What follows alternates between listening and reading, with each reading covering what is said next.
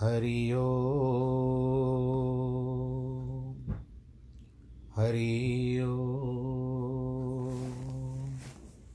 हरि ओ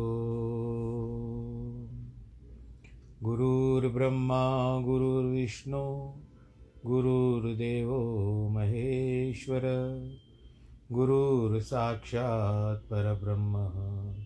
तस्मै श्रीगुरवे नमः।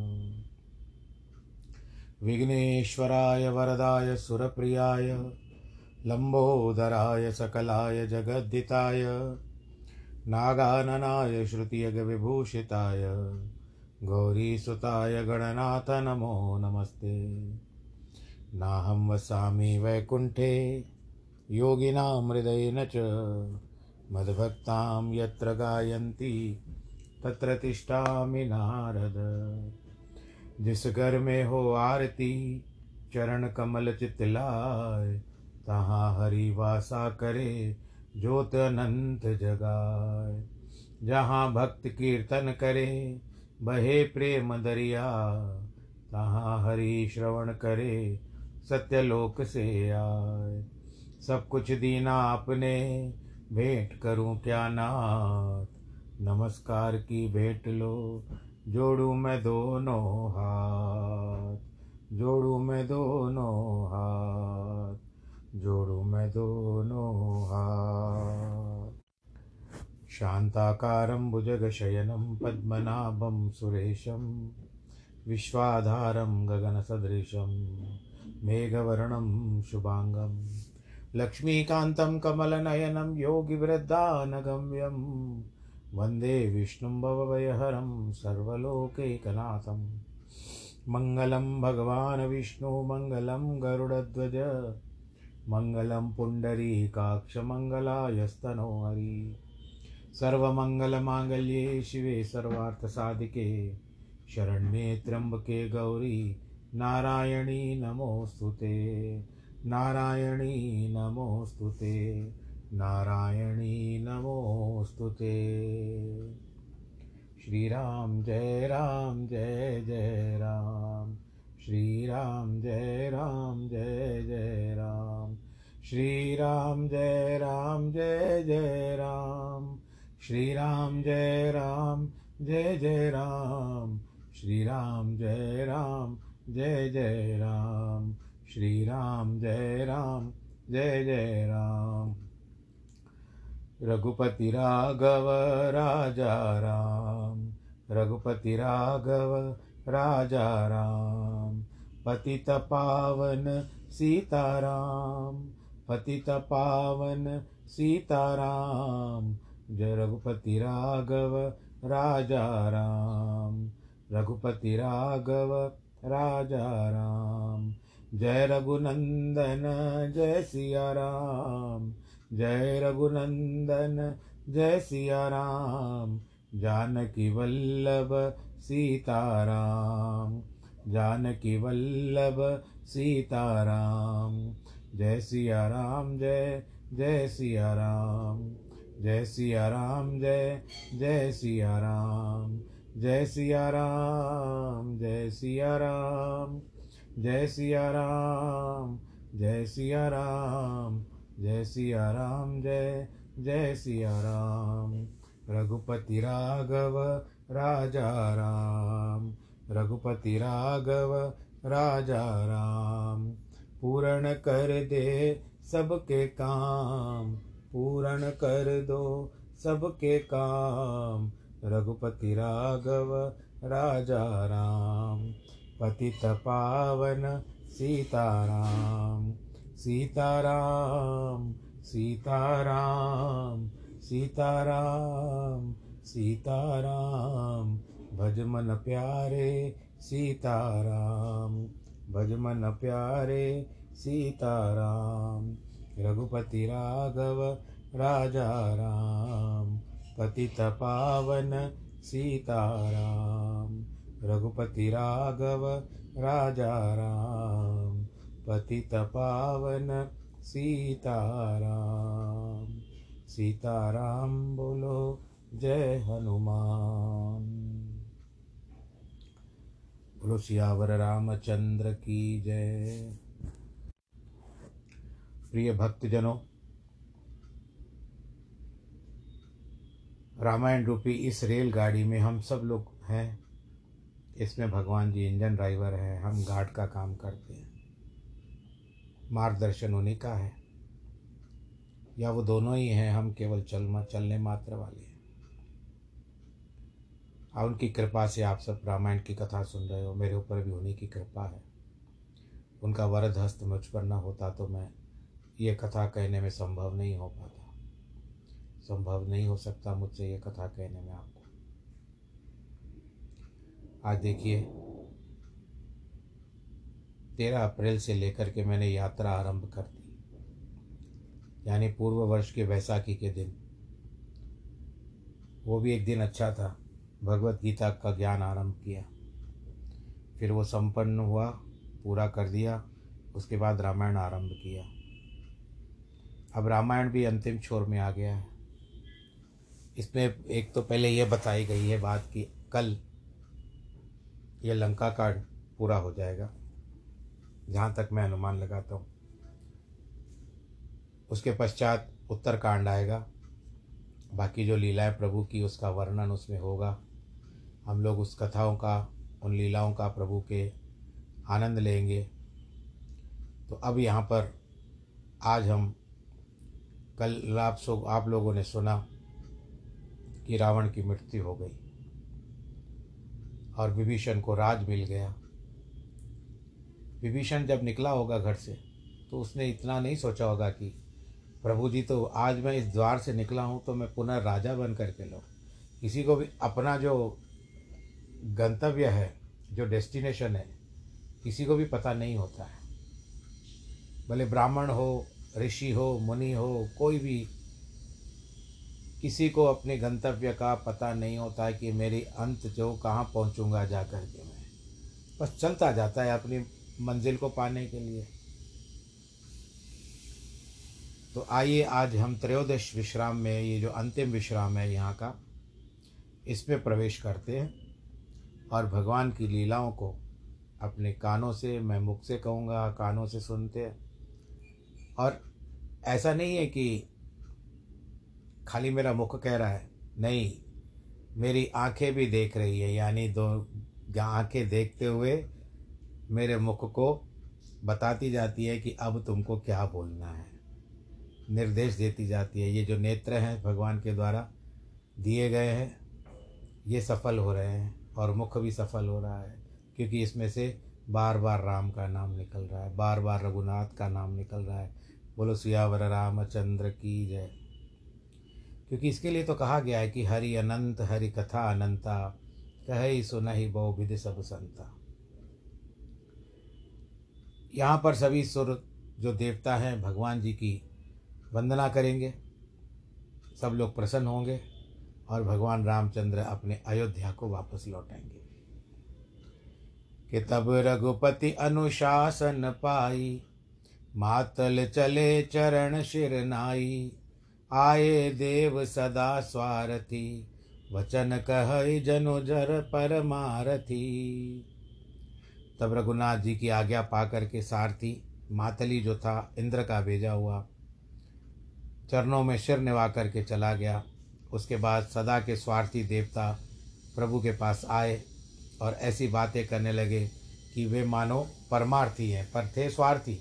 इसके लिए तो आप यह देखिए कि भागवत में भी आया है कि सुखदेव जी ने देवताओं को अमृत नहीं दिया, अमृतपान नहीं करवाया, भागवत की कथा नहीं दी, अमृत के देने के पश्चात भी उन्होंने भागवत की कथा उनको नहीं किनाए सुनाई, क्योंकि आप लोग स्वार्थी हैं। उनका भी जब तक साधन सिद्ध नहीं होता, स्वार्थ सिद्ध नहीं होता तो वो नहीं आते। तो यहाँ पर भी यही बात बताई गई है, तुलना की गई है स्वार्थी के लिए। परंतु दर्शाते ऐसे हैं कि वो परमार्थी है। ये दीनों के बंधु भगवान जी की प्रार्थना करते हैं और उन पर दया करने वाले रघुनाथ हे देव, आपने देवताओं पर बड़ी दया की है। यह संसार से द्रोह करने वाला कुमार्गामी दुष्ट और कामी पाप से स्वयं मर जाता है। आप में मरणादि क्रिया नहीं बन सकती, क्योंकि आप सर्वज्ञ हो, अर्थात सबके अंतकरण को जानने वाले हो, ब्रह्म और नाश रहित हो, सदा एक रस में रहते हो, स्वाभाविक उदासीन हो, सब कला रहित हो कला रहित कल्पना रहित सत, रज, तम, आप तीनों गुणों से परे हो। अनवध दोष रहित हो जिसको भेद नहीं हो सकता। अनामय अविद्याति और रोगों से रहित हो, आपको कोई रोग नहीं पकड़ सकता। अविद्या जिसको माया कहते हैं, उससे भी आप दूर है। अजीत हो, आपको कोई जीत नहीं सकता। अमोक शक्ति हो आपकी शक्ति अमोघ है, जिसका कोई पार नहीं पा सकता। अर्थात आपकी शक्ति कभी निष्फल नहीं होती है। हे प्रभु, आप करुणा के सागर हो।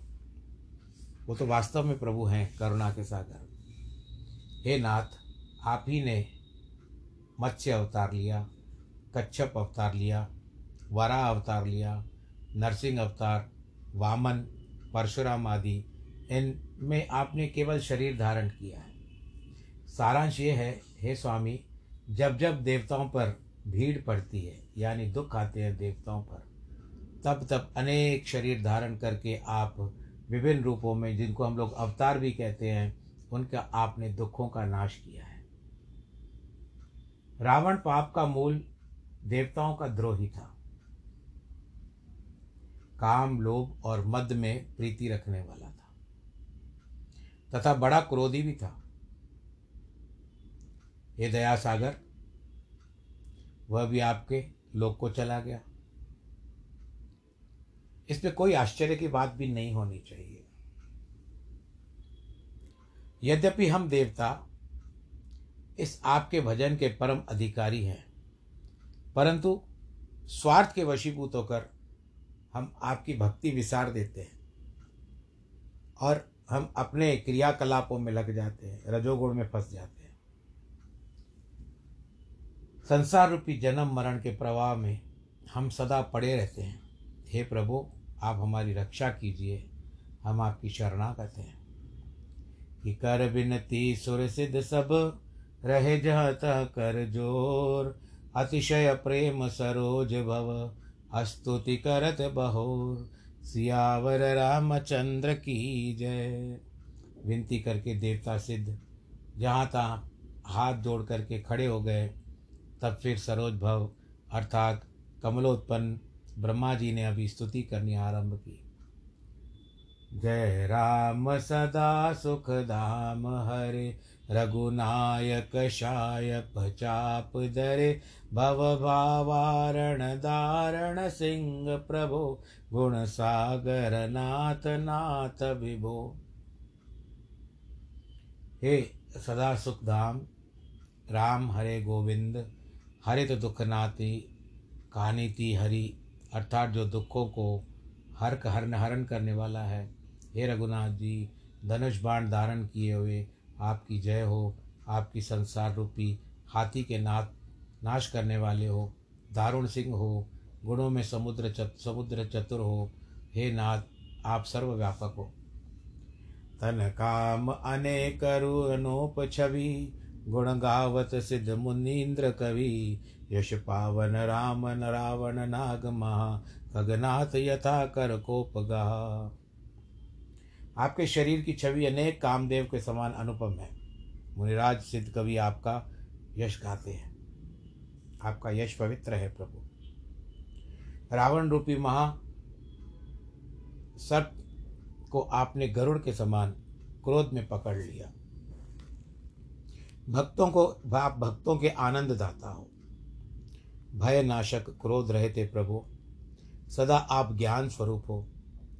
आपका अवतार उद्धार है, जिसके अपार गुण हैं। आप पृथ्वी के मारण नाशक हो, मारनाशक हो और सचिदानंद घन हो। बोलो सियावर रामचंद्र की जय। आप सदा जन्म रहित हो एवं अनादि हो। करुणा के खान हो, जगत के रमाने वाले राम को मैं प्रेम से प्रणाम करता हूँ, ये ब्रह्मा जी कह रहे हैं। हे रघुवंश में भूषण रूप, आप दोषों को दूर करने वाले हो, अथवा दूषण नामक राक्षस का भी नाश करने वाले हो, आप उसको मारने वाले हो, दीन विभीषण जैसे को आप राजा बना देते हो। इसके लिए कहते हैं ना, संत, संतो कर्म की गति न्यारी। मूर्ख को तुम राज दिए तो पंडित फिरत भिखारी। इसका अर्थ यह नहीं कि विभीषण मूर्ख है। ये कहा, कहावत है, दोहा है, एक संतों के द्वारा वाणी है। संतों कर्म की गति न्यारी। किसी संत का कहा हुआ, मुझे उसका नाम याद नहीं आ रहा है। आप गुण और ज्ञान के निदान हो, मान रहित अजन्मा हो, ऐसे व्यापक जैसे रजोगुण, तमोगुण रहित हो। राम को मैं सदा नमस्कार करता हूँ। बुद्धजंड भुजदंड जो आपके यहाँ आपके है, जो हाथ हैं, उनका प्रताप बल तीक्ष्ण है। ये बुझाएँ दुष्टों के समूह को नष्ट करने वाली है और उसमें भी महाकुशल है। हे दीन दयालु आप कारण के बिना ही हित करते हो। हे छवि के मंदिर लक्ष्मी सहित राम, मैं आपको बारंबार प्रणाम करता हूँ। बोलो, सियावर रामचंद्र की जय। भव संसार में तारने वाले हो, जगत के कारण और काया से परे हो। आप यजुर्वेद में लिखा, यजुर्वेद में लिखा है कि परमात्मा शरीर ही नहीं हो, और मन से उत्पन्न हुए दारुण दोषों को हरने वाले हो। कहीं काज परम यह पाठ है तो यह अर्थ होगा कि संसार उद्धार करने के में आप काज परायण हो। आप निर्गुण होकर भी मनोवर तीर, धनुष, तर्कस धारण कर सकते हो। कमल से लाल नेत्र आपके हैं। आप श्रेष्ठ राजा हो। मुख के सुंदर स्थान हो। लक्ष्मी के साथ रमन करने वाले हो। अहंकार, काम और महा, महात्मा महा ममत्व के शांति करने वाले हो। कुछ कुछ अक्षर जुड़ जाते हैं तो। हे भगवान, आप दोष रहित अखंड इंद्रियों से परे हो। सब रूपों में और सबसे भिन्न हो। यह वेद कहता है, कोरी दंत कथा नहीं है। कुछ अपने भी नहीं बता सकते यह।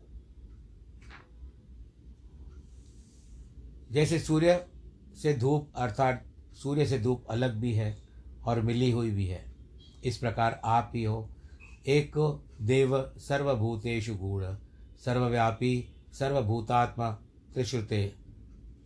यह सर्वव्यापी परमात्मा है। हे व्यापक यह सब वानर कृथार्थ हैं, जो आदर से आपका मुख देखते हैं। देवताओं को धिकार है, देवताओं के शरीर को, जो आपकी शक भक्ति को छोड़कर संसार के विषयों में भूले पड़े रहते हैं। हे दीन दयालु, अब मेरे ऊपर ऐसी कृपा कीजिए, जिससे मेरी भेद बुद्धि जाती रहे, क्योंकि द्वितीयाद्वय भवयम भवतीति श्रुते अर्थात भेद दृष्टि से करने वाले को दूसरे से भय होता है। तत्र को मोह कह, शोक एकत्व मनुपश्यत, सर्वत्र एक ही देखने वाले हो। मोह को शोक नहीं होता, हे प्रभु, जिसके द्वारा विपरीत क्रिया कर्म होता है, जिसके द्वारा दुख को सुख मानकर फिरते हैं और विपरीत मति जाती रहे। बस मुझ पर यह कृपा कर दीजिए, आपने दुष्टों को मारकर पृथ्वी को शोभित कर दिया। अतः आप इसके शोभा को और श्रृंगार को, शिव पार्वती भी आपके चरण कमलों की पूजा करते हैं प्रभु। हे नृपनायक, यानी राजाओं में श्रेष्ठ, हे लोकपते, यह वरदान दीजिए कि मुझे आपके चरण कमलों में सदा ही प्रेम रहे, सुखदायक प्रेम बना रहे। बोलो, सियावर रामचंद्र की जय, श्री ब्रह्म देवता की जय। कि विनय कीन विधि बांत बहु, प्रेम प्रफुल्लित गात, शोभा सिंधु बिलोकत। लोचन नाही अगात सियावर रामचंद्र की जय। ब्रह्मा जी ने प्रेम से पुलकित शरीर होकर अनेक प्रकार से प्रभु की विनती की। शोभा सागर को देखने लगे, किंतु नेत्र तृप्त नहीं होते। कभी कभी छवि ऐसी हो जाती है प्रभु की। उनका अवलोकन करते जाओ, पर हमारे आत्मा भी तृप्त नहीं होती है। बस दर्शन करते जाओ करते जाओ करते जाओ। एक टक नयन देखते रहें, बस प्रभु की मूर्ति का अवलोकन करते रहें, उनका दर्शन पाते रहें। उसी अवसर महाराज दशरथ विमान में बैठकर इंद्रलोक से आए। पुत्र को देख करके नेत्रों में जल आ गया उनके। लक्ष्मण सहित रघुनाथ जी ने प्रणाम किया। तब पिता ने आशीर्वाद दिया। कि तात सकल तव पुण्य प्रभाव जीते अजय निशाचर राव सुन सुत वचन प्रीत बतिवा अति बाड़ी नयन सलिल रो मावली ठाड़ी।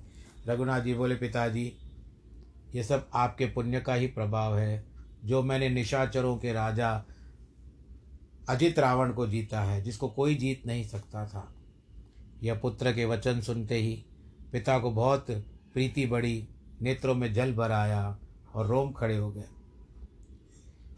रघुनाथ जी ने यह देखा तो प्रथम प्रेम का अनुमान करके इन्होंने मेरे, इनको मेरा वियोग होकर के इन्होंने मेरा मेरा वियोग होने के कारण इन्होंने अपना शरीर छोड़ा था। कदाचित यह शरीर भी त्याग दूँ। इस कारण प्रेम घटाकर ज्ञान को रख, दृढ़ किया। अर्थात अपने को ईश्वर बताया, दशरथ की मुक्ति अब तक न होने का कारण शिव जी कहते हैं, पार्वती, दशरथ की मुक्ति इस कारण से नहीं हुई थी। उन्होंने भेद भक्ति में मन लगाया था। स्वामी सेवक भाव परमेश्वर को अपने पृथक जानकर भजन करने का नाम भेद भक्ति है।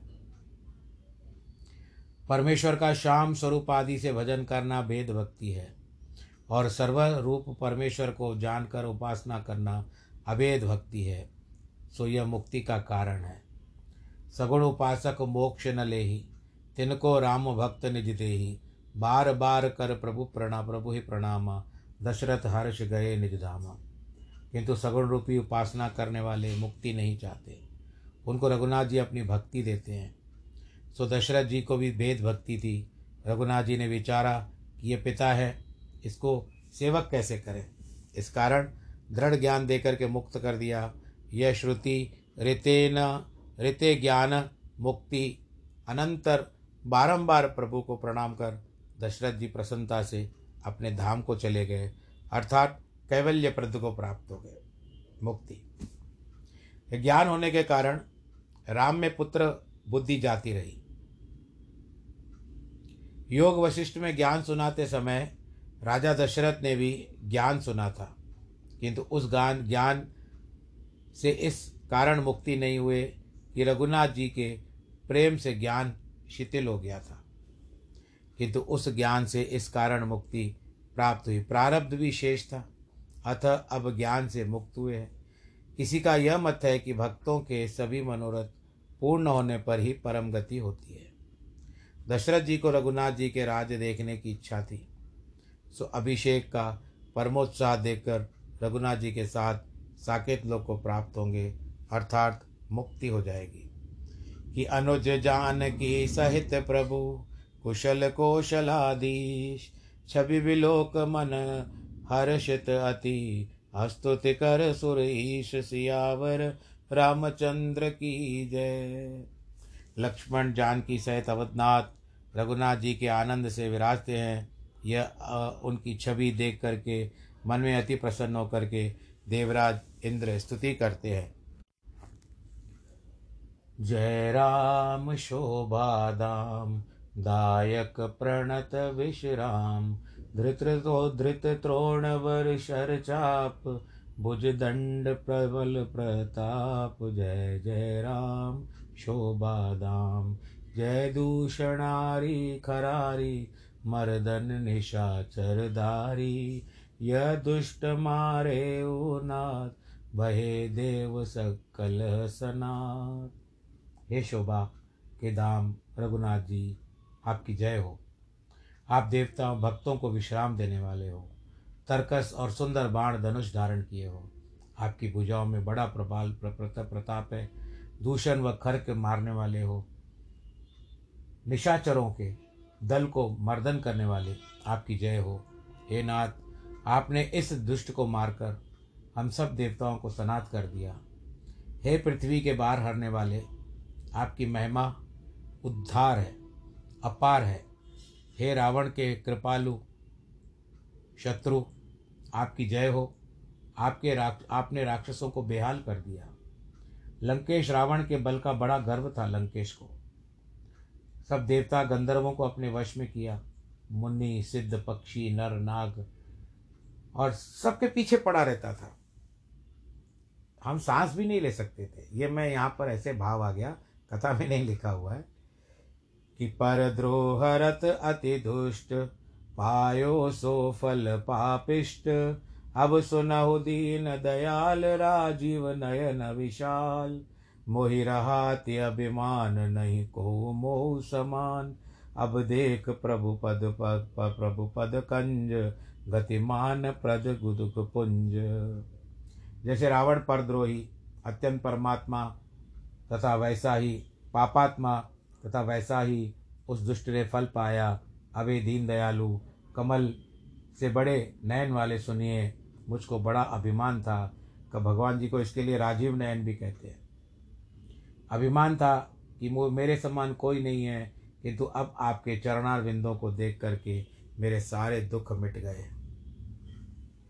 कोई निर्गुण ब्रह्म का ध्यान करते हैं, जो अप्रकट है, जिसको वेद गाते हैं परंतु मुझको तो अयोध्या के राजा श्री रामचंद्र जी का सगुण स्वरूप ही अच्छा लगता है।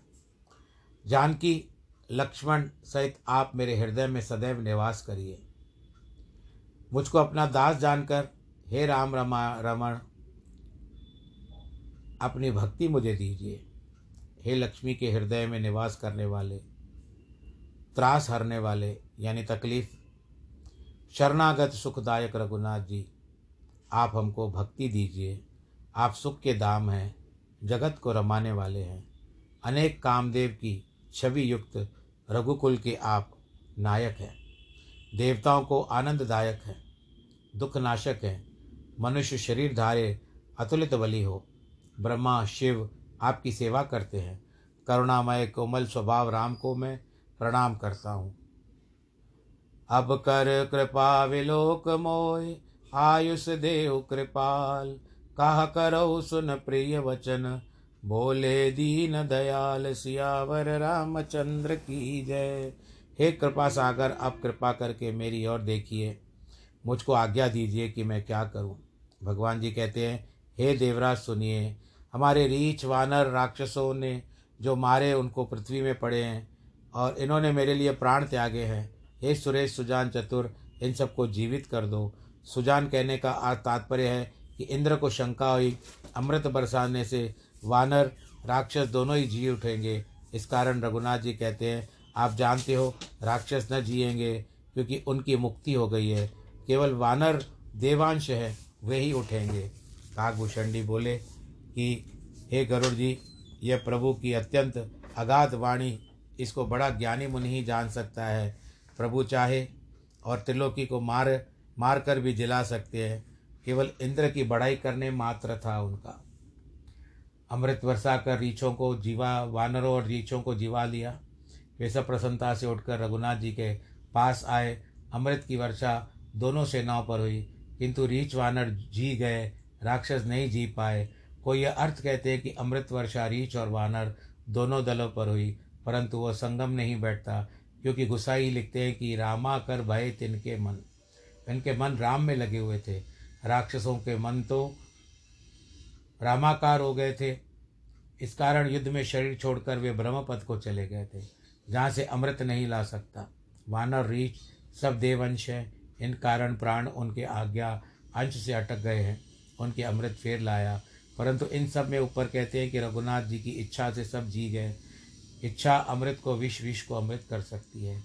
रघुनाथ जी के समान दीन हितकारी कौन है जिन्होंने महाराक्षसों को मुक्त पदवी दी है? दुष्ट पाप के स्थान कामी रावण को भी वह गति दी, जो श्रेष्ठ पवित्र मुनियों को मिलती है।